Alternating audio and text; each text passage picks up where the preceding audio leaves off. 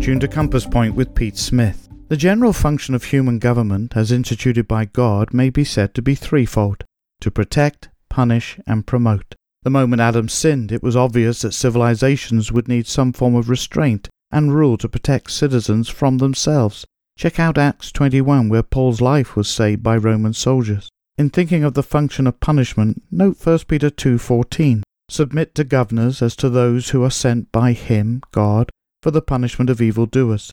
Thirdly, the function of promotion.